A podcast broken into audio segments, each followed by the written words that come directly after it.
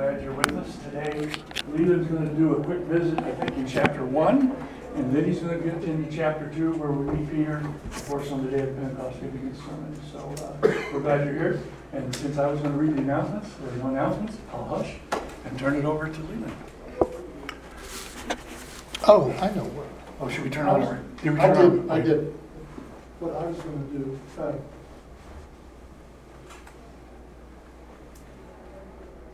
I get emails from Scot McKnight, and he started doing a prayer every Sunday, so pray with me, please.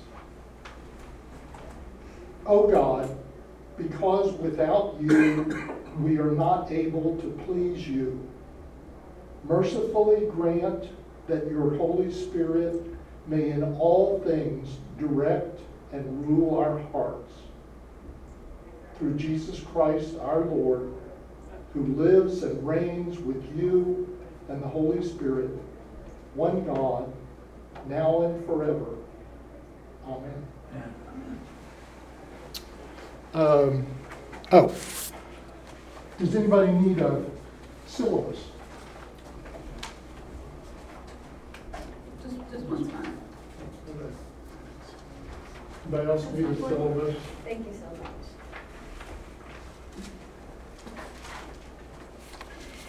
And there are still plenty of Acts journal books. If anybody wants, please take one. And with a little bit of trimming with scissors, the syllabus actually fits in the, in the front cover of the Bible. Oh, Yeah, come, let's go quick. Thank you so much.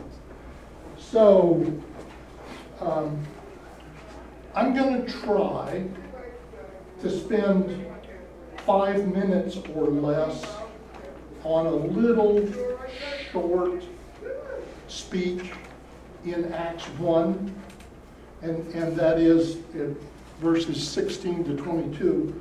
And uh, we'll just, I, I'm just going to use this sort of as an example of how we are going this class term, what sort of things we're going to, to try.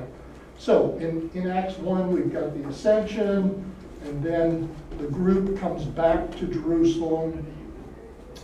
And uh, there's here, as you may remember, a discussion of selecting a 12th apostle. So we'll, we'll read a bit and say a few things. Uh, So let's see, start with verse 15, 15, Acts 1 15. In those days, Peter stood up among the brothers. The company of persons was in all about 120, and said, Brothers, the scripture had to be fulfilled which the Holy Spirit spoke beforehand by the mouth of David concerning Judas, who became a guide to those who arrested Jesus. For he was numbered among us and was allotted his share in this ministry. Then, at least in this translation, there are parentheses, so there's a parenthetical comment. Now this man acquired a field with the reward of his wickedness, and falling headlong, he burst open in the middle, and all his bowels gushed out. And it became known to all the inhabitants of Jerusalem, so that the field was called in their own language Akeldama, so in, in Aramaic. For it is written in the book of Psalms May his camp become desolate, and let there be no one to dwell in it. And let another take his office. So, one of the men who have accompanied us during all the time that the Lord Jesus went in and out among us, beginning from the baptism of John until the day when he was taken up from us, one of these men must become with us a witness to the resurrection. So, I had said we, would look at it sort of who, what, where, when, and then if there's any application. So who, this is Peter. Um, We know from previous verses, there was a group of disciples, it tells us there's about 120 of them, included women. So even, even though Peter is addressing them as brothers, it's obviously an inclusive term because there were men and women uh, in that group. Um, Where, they're, they're back in Jerusalem. Um, One thing uh, we may talk about later, uh, throughout Acts, and certainly here as the, the beginning, Peter refers to the group as brothers, brothers and sisters. So that there's a real family closeness uh, immediately. And perhaps at some future point, we'll talk about uh, family uh, as community and, and how it was then. Uh, I think there's a little bit of a difference between our sort of social structure with families. We, we move around, we, as a culture, we move around so much that uh, few of us, I, well, Steve is close to a lot of his family, I, but uh, for better or worse. Uh, But uh, we, we are not, but anyhow, uh, they very quickly referred to other believers as, as family. Um, So who, what, what? This is a, a discussion led by Peter of replacing Judas, the, the apostle who was now deceased. Uh, There's been some discussion over the centuries, well, Paul seems to be the thirteenth apostle. Why did he, you know, why did they not just wait and sort of jump in uh, and pull him in? But um, verses 21, 22 make it very clear the person they want needs to be a, a, a witness to the, to the, all of the events of Jesus' life, death, resurrection. Um, So Paul doesn't fit to that, to that criteria.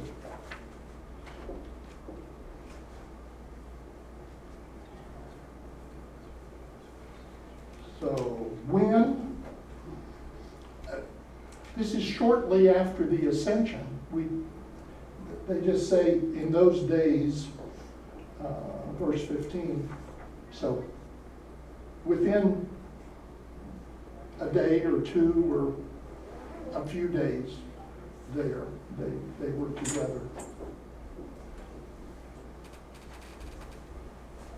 What's the, the application and the, the sort of structure of what Peter is saying? Um, I wrote down two things. One is, and this pattern will continue through practically every sermon and speech that we see, and that is Peter uses scripture. He, he bases his proposal on, on scripture. And then if we look just two verses farther on down, prayer is involved. And they, verse 24, and the, the group prayed. And the third item, which I would gladly take some input, uh, this procedure followed on by casting lots.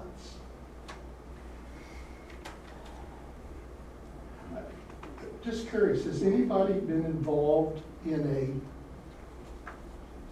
church congregational decision-making process that involved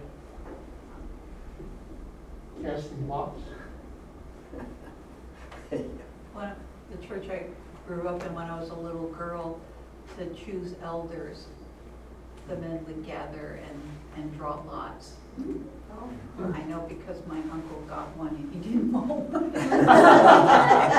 Great. You know, it's interesting, I think it's the last instance we have it in the New Testament, but in verse uh, twenty-four it says, You, Lord, know the hearts of all, show the, show which one of these two you have chosen. Yeah. So I, I would have, I would have thought it was the lots by chance that was chosen, but God had already chosen someone. Show us by lots which one you have already chosen. Yeah, I mean, that, that was, the purpose of doing it was to get input from God, Yeah. apparently. I've often uh, thought about that, why they did cho, didn't choose. As we know in the early church, James, the brother of Jesus, was the de facto head of the uh, Jerusalem church. Yeah. Now, why wasn't he chosen? Uh, that, I, you know, I, I- I don't know. But obviously having, this was a, this was all Jewish group, so they needed that symbolic twelfth apostle to, uh, uh, say, this is a reconstitution of, uh, the Jewish twelve, twelve tribes of Israel, twelve, twelve apostles and everything, so. Uh, why didn't they choose James? Good point. They don't tell us. Well, that's what, it's- it says, they didn't choose, they were asking God to show them. Yeah. So, So Steve is questioning, God, why didn't you choose? Yeah, why didn't, God, why didn't, we can, we can question God, can't we? Uh, Well, I, I, I have another story about casting lots, but I'm gonna skip it. Uh, Okay. And the, the. Yeah, I'd like to hear it too. Well, this goes back to my freshman year in college, and, and uh, there was a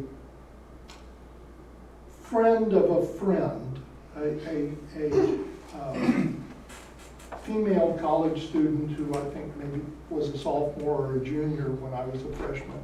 And she had grown up in the same town in Arkansas with uh, one or two of my friends.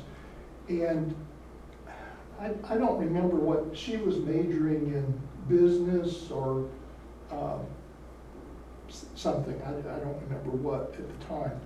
But she apparently was questioning her future and thought that her future should be more directed to service than her current major was.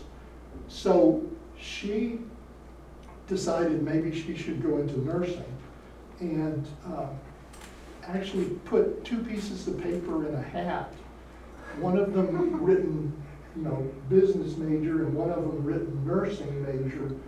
And uh, as I remember the story, prayed over it and then stuck her hand into the hat and pulled out one of the pieces of paper and it said nursing. And she, uh, at that time, when I was at Harding, they didn't have a nursing school, so she transferred and, and went on to nursing school. And I remember at the time, I thought she was crazy. I, I mean, I, that was just so foreign to me that, um, she would make a life choice based on picking paper out of a hat. Um, Looking back on it, I guess I don't think it's as crazy as I did at the time. But, um, uh, But I, I do remember prayer was involved.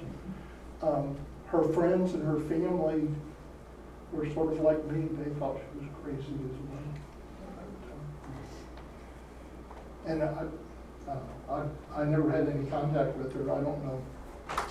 Well, we have, I we have, assume she went into nursing. well, we have, oh, we're, we're so rooted in Western, you know, we have to weigh the pros and cons of any particular decision, this side, that side, that side. And, uh, you know, you make, a- you can make just as many mistakes doing, using the scientific method as you can the other way, so. Probably so. Yep. Okay.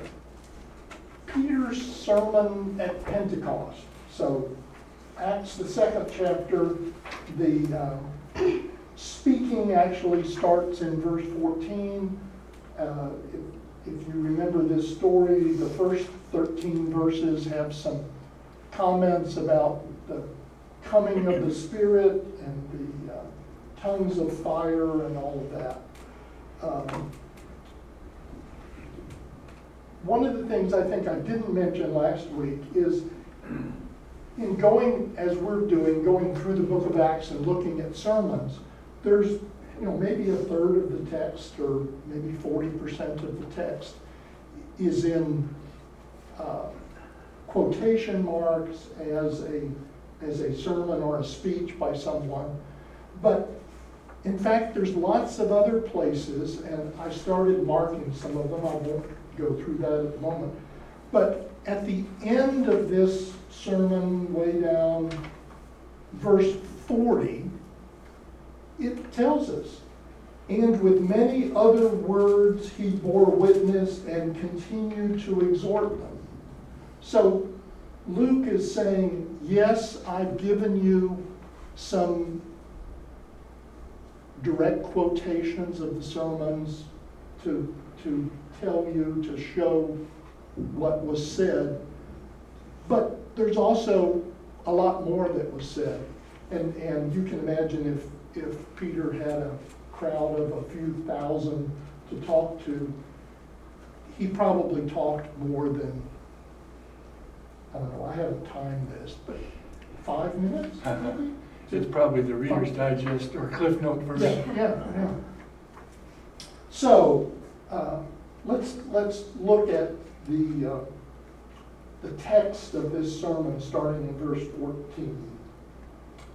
But Peter, standing with the eleven, lifted up his voice and addressed them.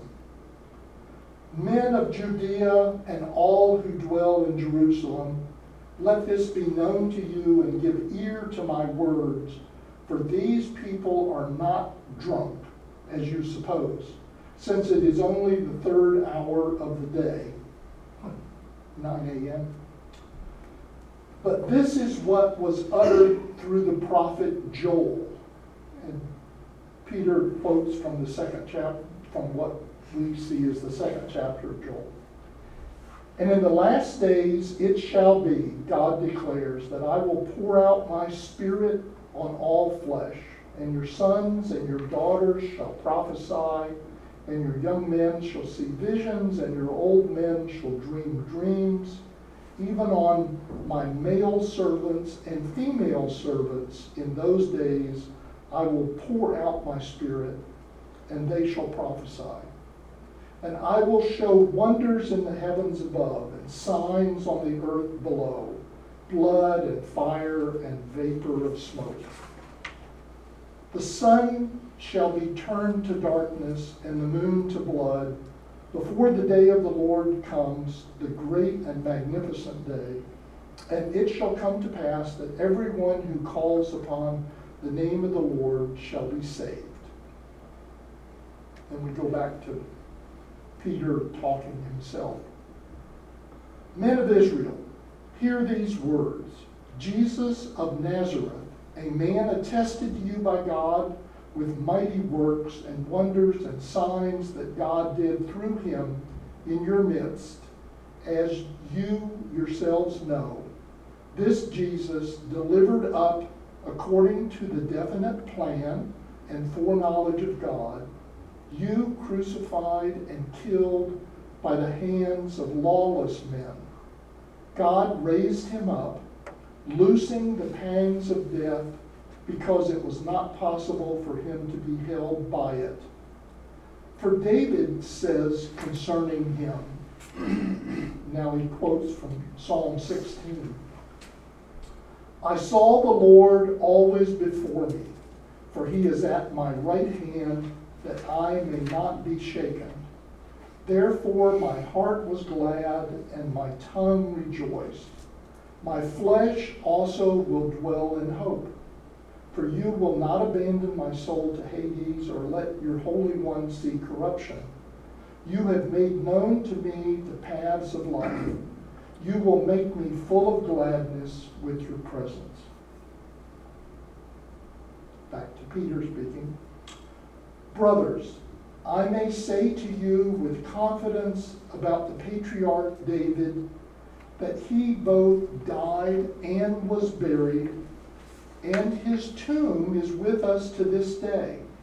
Being therefore a prophet, and knowing that God has sworn with an oath to him that he would set one of his descendants on his throne, he foresaw and spoke about the resurrection of the Christ, that he was not abandoned to Hades, nor did his flesh see corruption. This Jesus God raised up, and of that we all are witnesses. Being therefore exalted at the right hand of God, and having received from the Father the promise of the Holy Spirit, he has poured out this that you yourselves are seeing and hearing.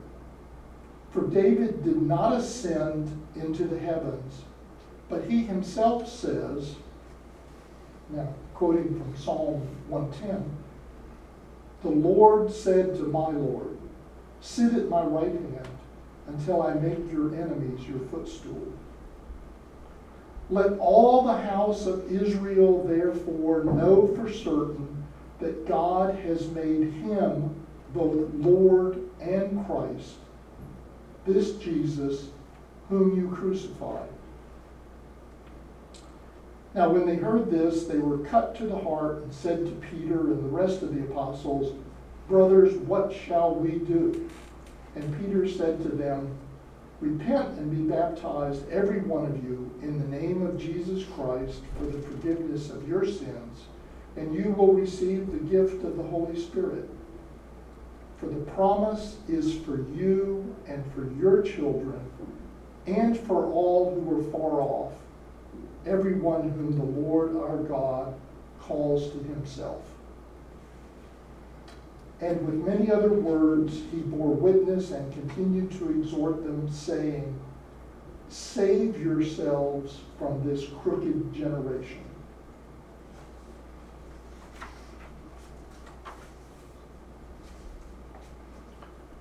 So, who? Peter. Uh, Peter was a Jew, obviously. Here he's speaking to Jews. He's speaking using a lot of Jewish scripture, uh, quoting from, from Joel. And one person I was reading pointed out that it's interesting, Peter doesn't explain the, the prophetic passage from Joel. He just, you can see him sort of pointing. What you've seen this is what it is. What you've seen happening to this group of, of disciples that morning, uh, that they were trying to figure out, the audience was, and asking whether they, they were actually drunk at nine in the morning. But uh, Peter just quotes from Joel and says, This is it.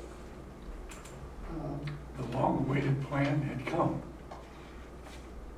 And it, it's interesting, um, and I, I don't know, somebody may have timed, the, the, uh, this text, these thirty or so verses, uh, is fairly short, and, and, uh, but it gets in, uh, in the, in the middle, there is, what, 20 verses 22 through 24, so 22, 23, 24.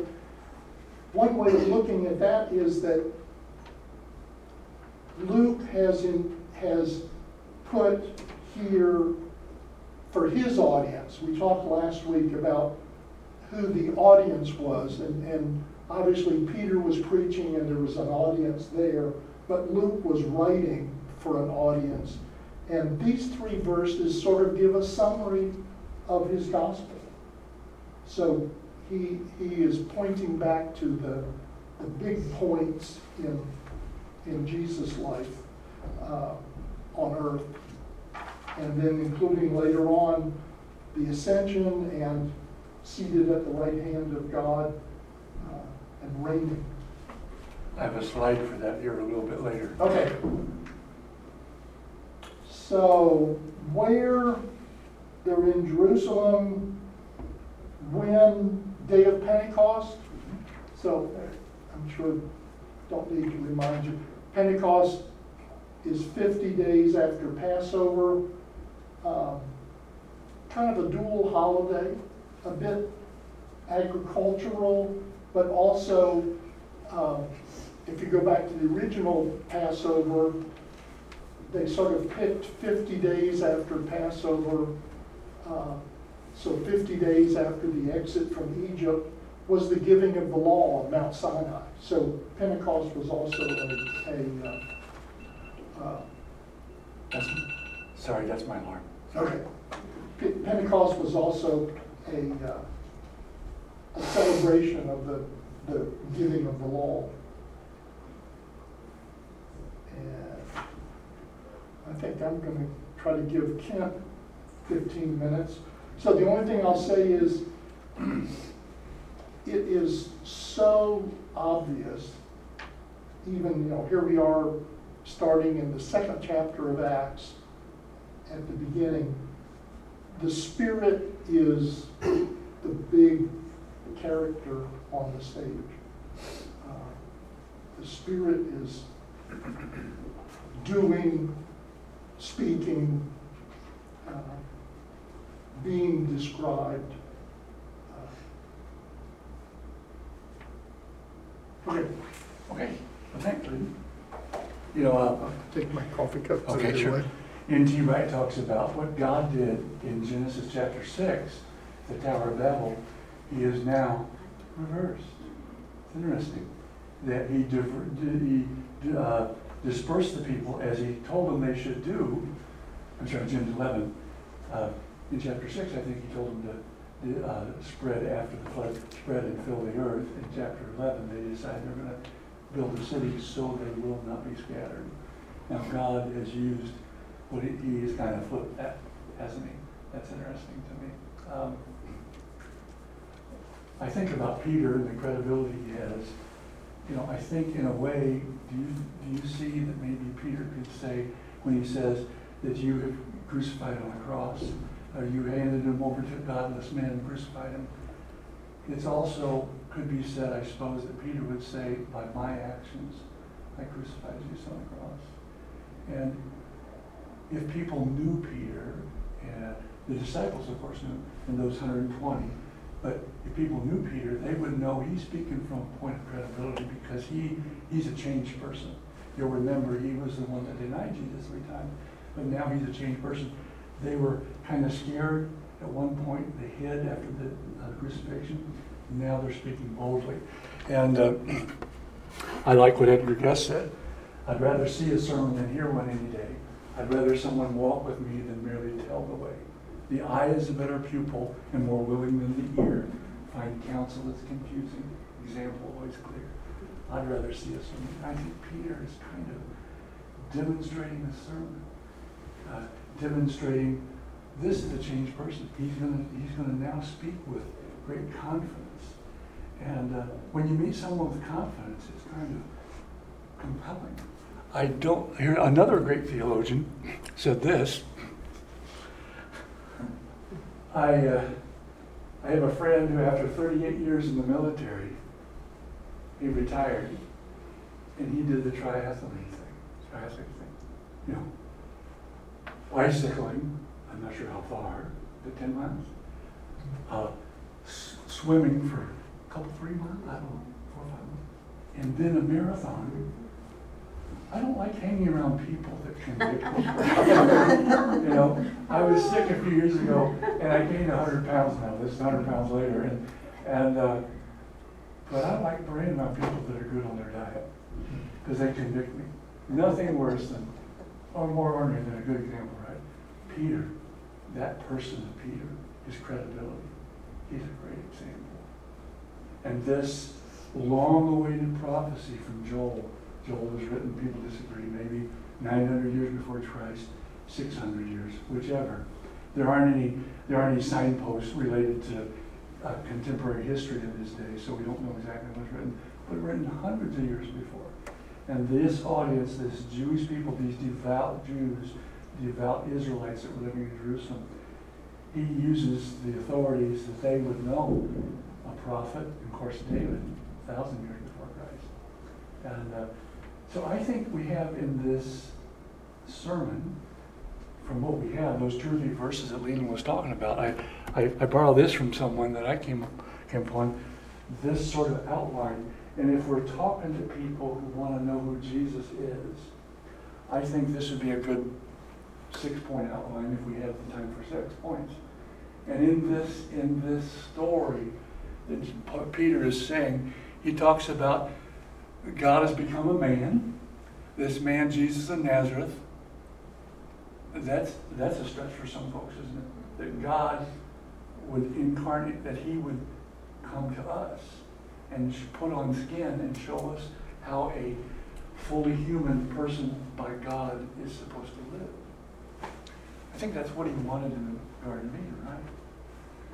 And then authentic, authentication, oh, easy for you to say, attested by God with great miracles and signs. And um, they may have seen some, of it- this audience may have seen some of the miracles and signs.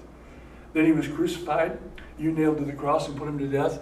And I, I would also say that maybe he could say first person, I nailed Jesus to the cross. Crucifixion, resurrection, God raised him up. Now, in Acts uh, later on, when Paul is talking to folks at Mars Hill, that resurrection is what threw them. I mean, they, they're used to all kinds of gods. I mean, there were temple, there was a temple there that was given to many gods, right? And there was this one idol that was made for the sake, in case we caught any, had forgotten anybody here's one to the unknown God. But that resurrection thing was the thing that caused them to stumble, and that's where Paul spent some time in that speech. But here, uh, he raised him up, a couple verses there, verse 24 to 32, and ascended. And uh, these 12 were all witnesses to his resurrection. We know in 1 Corinthians 15 there were uh, five, more than five, it says more than 500 uh, witnessed Jesus after he resurrected. And then the ascension, uh, that's in our first chapter of Acts there, and uh, exalted the right hand of God. Uh, we briefly talked about, last week I talked a little bit about Stephen and how Stephen looked in heaven and saw Jesus standing at the right hand of God. Saw the Son of Man, that's a, that's a Messiah term? The Son of Man standing at the right hand of God. That caused them to gnash their teeth and they really got after Stephen, of course. I think we look at Stephen in a couple weeks maybe. Uh, and in glorification, God has made him both Lord and Christ, Messiah. Um, I, this, this strikes me as a good approach if someone were wondering who Jesus is. Who do we believe Jesus is? Um, or if, uh, so I think, I think that makes, makes a good point. I think he built his credibility by quoting Joel, uh, a long-awaited uh, prophecy. And uh, what you are seeing today, he would say, has come true. And um, God has been on, uh, he has um, named Christ as king. He hasn't been inaugurated yet, maybe. He, but rather than uh, setting the world upside down, maybe he's come to set the world right side up. Maybe he's come to uh, make the world right again. And this Jesus, who uh, was a man of Nazareth, uh, was the Son of God. Um, so those, those brief thoughts I have today. I, I don't uh, want to keep going. I'd rather hear from some of you. Maybe you have some thoughts about what we've talked about today, Leland and I, or I here today? Or anything else that you see applications to this message from Peter to that, that group of folks? I think it's interesting that Peter, in a, a very short time of speaking, hits all the high points. I mean, it, it's a complete, um, description of who Jesus is for these Jewish people living in Jerusalem. Yes, yes, they, they knew that, that's right, that's right. And you know, as we meet people, I, I, you probably met people, I remember when I was in ministry, I'd, I'd do weddings for people, and often it was not anybody connected with the church I was at. And I'd ask them about their spiritual experience and their Christian experience, they'd, they'd kind of say, well, I never really did the church thing. I think they think Christianity is going to church and singing real loud, be sure you put money in the tray, don't, don't drink, and don't dance, and don't smoke, and go to church on Wednesday. That's how they might think of Christianity. But Christianity, of course, is a relationship with Jesus. And if we can, I think, the skeptics could allow this to be taught them if, if we could tell the story, if we could tell the compelling story of the gospel, how we can be made free from the guilt and shame of our sin and have hope of eternal life.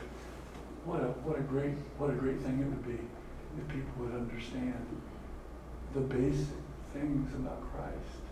And I agree that this really kind of covers the whole, whole gamut. Good. Yes, ma'am. Yeah. I thought it was just a really nice kind of sermon because I think it really shows not only the result you can get from a really good sermon, but also how to deliver a really good sermon. Because I found that sometimes sermons are just like you're being told stuff rather than it's a teaching moment. Um, because I find that the best teachers are those who use the knowledge that you already have, which is quoting of Joel, quoting of David, and things like that. Yes. Um, because otherwise you're not gonna reach your kind of designated audience. So this is just like right at the beginning of Acts show, hey, here's Peter giving a really good sermon that had some really good, three thousand to join, uh, three thousand baptisms, really good results. Um, and this is kind of how you would deliver, make sure you go through your six steps, introduce Jesus, but use knowledge that the people who you're talking to Oh, already have. That's build on, build on their understanding. And that day, we, uh, if you were in first hour, if not, you'll hear the sermon in second hour.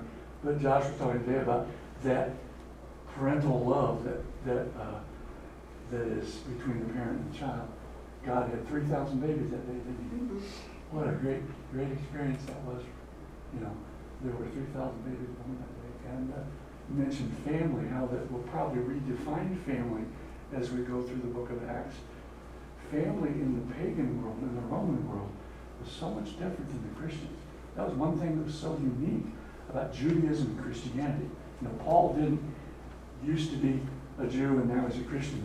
Paul, for instance, Paul worshiped the same God the whole time. He didn't switch camps necessarily. He was worshiping the same God the whole time. But the Jewish people and the Christian people viewed family so differently. In Rome, they were kind of known for um, leaving their children out to die. You know, it was unwanted. Uh, Christians and Jews didn't do, they did family different. And we're gonna see the definition, we're gonna see the example of family of God, inclusive. And eventually, about chapter twelve, we're gonna see a real turn in the book, and now it's gonna include the Gentiles. Know, there's a time when it's only Jews, and it stretches them a little bit to take care of the, uh, to include the Samaritans. But there's this big uttermost parts of the earth, that, uh, that uh, verse in the first chapter is kind of the outline for the book. When it goes to uh, the Gentiles. And part of the thing I think that was so attractive and helped the church grow was their concept of family, how they treated the family, and how they took care of people. And they didn't expose their children to death. And they didn't have sexual relations with everybody, especially slaves, like the pagans did. And they had a more godly view of, of those kind of relationships. And that is very appealing to people. I heard a testimony from a man in chapel the other day when he was talking about uh, his parents had a family meeting with him when he was like sixth grade, I guess it was, and they announced that we think it'd be better if mom and I would split. And so the kids were all crying. And he talked about his search through high school, trying to find someone to give him some purpose as he looks back on it now, 20 years later. And he said he found this family, and he said, I was so attracted to this family because of what they had. He said, they would fuss with each other, but they had that love that he said, now, he said, I see is from God. And he said, they became my new parents, and he talked about a mentor at the college, mentor at the college that, that kind of became the father that he wanted. And family is so powerful as we demonstrate this love. And uh, so we say amen to what Josh said about that, that tension and that connection between our love for our children and, and how that uh, the way we show our love to God is to treat our children as the gift rather than the source of the gift. Um, yeah. Um, I guess I've been sitting here as you talk and thinking that, uh, you know, for the Jews, they were used to a religion uh, of tradition and of obedience to both God-made laws and man-made laws. And yet, in this sermon, Peter uh, gives them a very different, extremely different person to have their faith and confidence in. Um, not a set of laws, not a set of rules, uh, but a person. And, and a person who was uh, both one that came to be close to us, but was sent by God, a person who is extends grace and mercy, which they that was probably a very foreign concept to them. And to have, to have someone who we have persecuted, but we're receiving grace from the same one. You know, they had the rules and the, that, that had been set up for tr- centuries and millennia, and not only the rules, but they had a place. And people would think, people that hear Peter, excuse me, maybe Peter, but people definitely hear Paul, would think that Paul is saying he was anti-Torah and he was anti-temple. And they would take Jesus' comment about, you know, destroy this temple and I'll build it up, raise it up in three days. They've heard Jesus and Paul, anyway, in Acts, as saying that he was against the temple, he was against the Torah, those rules and laws. And rather than that, Jesus is the fulfillment of the temple, and he's the fulfillment of those laws. And Paul would write later in Romans, right? We are the temple of God. And uh, anytime you anytime you encounter a temple, that's where deity and humanity meet. And here we have a temple and a person, and we become many temples where deity and humanity meet, and that's what God wanted to begin with. And He wanted that. He wanted people to see that relationship. And so, uh, thank you for your comments. I, I don't know. We are in here. One one of the things that fascinates me about this story is the setting of the sermon. Because you, they're all gathered in one place, and the chapter says they're in a house. And then the Spirit shows up, and there's such a commotion that it draws a crowd. Everybody hears And it. Obviously, it turns out to be a pretty big crowd. So you wonder, does it go out into the streets? Do they go out in the temple? I mean, I would just love, it doesn't really say, I would love to know how this whole thing played out. Oh, yeah. Good point. That's right. Well, I vision that. This is, this is the holy day that uh, Jerusalem increased from 12, 13,000 people to over almost half a million people, they think, comes to the temple in that particular point in time. So all of a sudden, Jerusalem has expanded from 12,000 to 500,000, and they're all at the temple. And they meet in the house, and all of a sudden they're in the temple gates because he's going to have to be speaking to a whole lot of people. You know, Peter must have a pretty good voice to be able to, to, to be able, and, And so these were the, the religious of the religious people. And they had gathered, it's a very They're, poignant, they're very in the poignant. Temple Mount, they are are up there under the temple, uh, uh, Yeah. portico, if you Sure, remember. yeah, the porches, yeah. And uh, there's just a whole lot of stuff going on. And you can also see a little bit of prophecy. A lot of these people took Peter literally, you need to flee from this perverse generation. What is it, 25 or 30 years later, the Roman legion shows up, and the Christians had all left Jerusalem Yeah. because they had remembered what Peter said, and and they were out of there. And he's talking to them about, similar to, is it Roman, or Deuteronomy twenty, it's time for a national, a generational repentance. It's not just individual. We need to, this generation, shape this generation, we need to uh, repent. I bet our time's up, isn't it? Yeah, We yeah, would take- Let's have a prayer before we go. I'm sorry, David, you missed it? Okay. Dear Father, thank you for our time together. Thank you for your word that allows us to look into a window uh, back in this day of Pentecost where you very strategically placed the disciples, the apostles there. Thank you for your move of the Spirit in our lives as well. In Jesus' name, amen. Thank you. So, next week, Acts three and Peter again In the temple. in the temple.